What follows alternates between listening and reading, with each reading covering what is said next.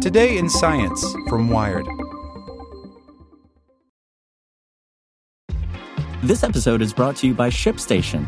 You know, some things take a lot of work, like sending little robots to far off distant planets. And just as that's challenging, so too is running a successful e commerce business, especially when there's so much to do. So I want to introduce you all to ShipStation. Now, I love using ShipStation because of its easy to use dashboard, which makes managing orders and printing labels a breeze and super smooth. Oh, and the customer service is just out of this world. It's exactly what you need to help grow your business. Sign up for your free 60-day trial at shipstation.com slash tech news. That's shipstation.com slash tech news. Hey guys, it is Ryan. I'm not sure if you know this about me, but I'm a bit of a fun fanatic when I can. I like to work, but I like fun too. It's a thing. And now the truth is out there. I can tell you about my favorite place to have fun. Chumba Casino. They have hundreds of social casino style games to choose from with new games released each week. You can play for free anytime, anywhere and each day brings a new chance to collect daily bonuses. So join me in the fun. Sign up now at ChumbaCasino.com. No purchase necessary. VGW. Void were prohibited by law. See terms and conditions. 18 plus. Today in Science from Wired.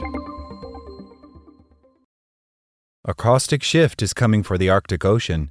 Scientists have already begun to observe the ecological effects of acidifying oceans on sea life. The changes ahead may be more drastic. By Gregory Barber. Imagine for a moment that you are standing on a pier by the sea, grasping somewhat inexplicably a bowling ball.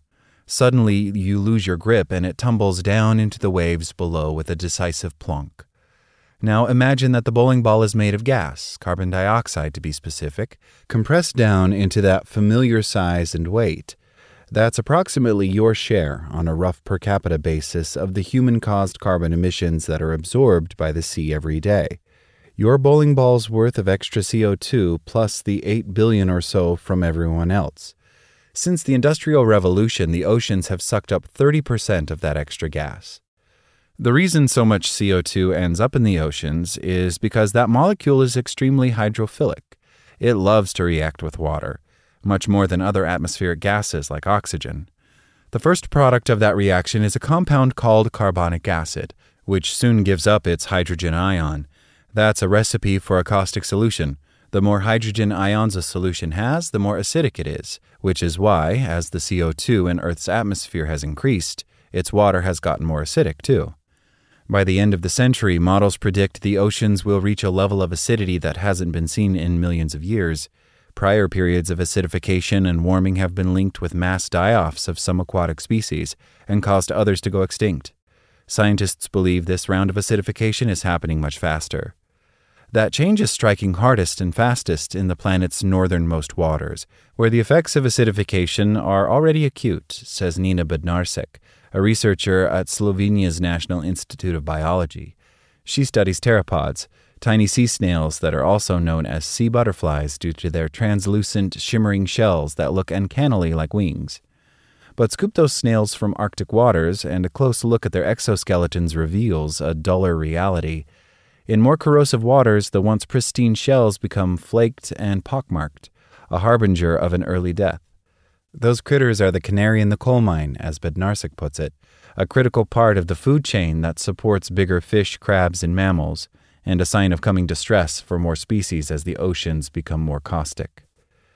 The icy Arctic waters are a special case for several reasons, says Wei Jun Cai, an oceanographer at the University of Delaware. One is that the ice is melting. It typically acts as a lid on the water underneath it, preventing the exchange of gases between the atmosphere and the ocean. When it's gone, the water sucks up the extra CO2 in the air above it. Plus, that meltwater dilutes compounds that could neutralize the acid, and then it usually just sits there, failing to mix much with the deeper water below. That results in a pool of water near the surface that's extra acidic. In a study recently published in the journal Science, Cai's team looked at data from Arctic seafaring missions between 1994 and 2020 and concluded that acidification was happening three to four times the rate of other ocean basins. Acidification would be fast, we knew, but we didn't know how fast, Cai says. The culprit, they surmise, is the rapid decrease in the range of summer ice over those years. Between 1979 and 2021, the end of summer ice shrank by an average of 13% per decade. It's tricky, though, to put scientific numbers on the acidification rates across the entire Arctic seascape. In some places, the water is shallow and mixes heavily with meltwater and fresh water from the surrounding continents. In other places, it's deeper and is currently locked in with ice all year. Ideally, researchers want to have a window into everything, data that's consistent from year to year, covering a wide territory and varied seasons, capturing the sometimes decades long churn of ocean currents. Short term timing matters immensely as well, as local conditions can change drastically on a week to week basis depending on factors like the activity of phytoplankton, which may briefly bloom in an area during the summer and suddenly suck up some of the extra CO2, but it's tough to get data up there. Scientists studying acidification like Cai are peering through a narrow periscope, in his case, relying on summertime voyages across a relatively small portion of the sea, which is still mostly ice locked. But there are other ways of deciphering the bigger trends. James Orr, a senior scientist at France's Atomic Energy Commission, uses global climate models to track trends in ocean salinity, temperature, and the movement of biological forces in the water, such as algae. Then his team can make predictions about where acidification is heading. In a study that currently appeared in Nature, Orr and his colleagues found that those models suggest by the end of this century, the usual seasonal pattern of ocean acidity may be turned on its head. Algae blooms normally reduce acidity during the summer, but as the ice melts and shrinks back weeks earlier than before, instead of offering a reprieve, summertime is poised to become the period of highest acidity all year. For Orr, that was a startling conclusion. We thought it would be quite boring, that could be up to a month's shift in the pattern, he says, but it could be up to six months. While ocean acidity alone is bad news for many Arctic organisms, Orr points out that the most severe impacts are likely to come from the confluence of many climate related factors, especially rising water temperatures. Seasonal shifts have the potential to make those effects all the more potent, as Claudine Hauri, an oceanographer at the University of Alaska Fairbanks who wasn't involved in the research. We have moved on to realize that ocean acidification doesn't happen on its own, she says. We have warming, we have decreased salinity, we have less oxygen. Now, suddenly, there are experiments that show organisms that don't care about acidification alone do care if there are temperature increases too.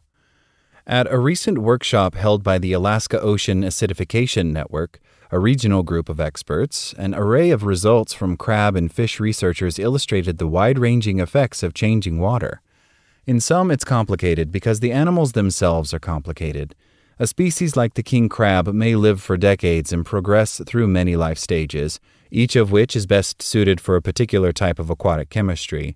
It only takes one developmental disruption of growth as a larva or during shell building or reproduction to throw off the whole life cycle. Meanwhile, certain species of fish, like Pacific cod, have seen their ability to swim compromised in more acidic waters. Others have lost their hearing. Some species seem to do just fine. A key to better understanding the ecological effects of ocean acidity is learning more about where it is happening and with what intensity. Even with more attention on acidification and with more of the Arctic open to research boats as the ice melts, the challenges and expenses of crude research voyages remain. As an alternative, Hauri's team has been working on an autonomous sub called the Carbon Sea Glider since 2014. A hot pink vessel designed to dive 3,000 feet under the surface is equipped with sensors to pick up CO2 and methane concentrations. The first research expedition will be launched in February in the Gulf of Alaska in the northern Pacific. If all goes well, Hauri imagines a fleet of them sailing further north in the Arctic for years to come. Like what you learned? Subscribe everywhere you listen to podcasts and get more science news at wired.com/science.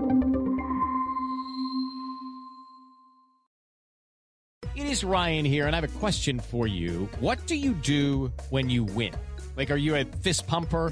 A woohooer, a hand clapper, a high fiver. I kind of like the high five, but if you want to hone in on those winning moves, check out Chumba Casino. At ChumbaCasino.com, choose from hundreds of social casino style games for your chance to redeem serious cash prizes. There are new game releases weekly, plus free daily bonuses. So don't wait. Start having the most fun ever at ChumbaCasino.com. No purchase necessary. Group. Void were prohibited by law. See terms and conditions. 18 plus.